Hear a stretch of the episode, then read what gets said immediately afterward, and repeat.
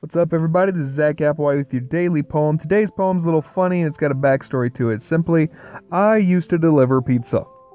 And this is a poem about one of my deliveries. It is called Surprise Delivery. She was shirtless, braless, obviously high. The man couldn't hide her, though he tried. Did he bring the pop? She slurred in a haze as I stared at the box, controlling my gaze. He was shirtless too, but I didn't mind. I was far too busy wishing I was blind. They got the dinner, I got the show, and walked away as fast as I could go. And after all the greasy skin and long brown nips, those sons of bitches didn't even tip. Yeah, true story. Yeah, that was uh that was my first I got I got my first shirtless guy and my first shirtless woman delivered at the same time.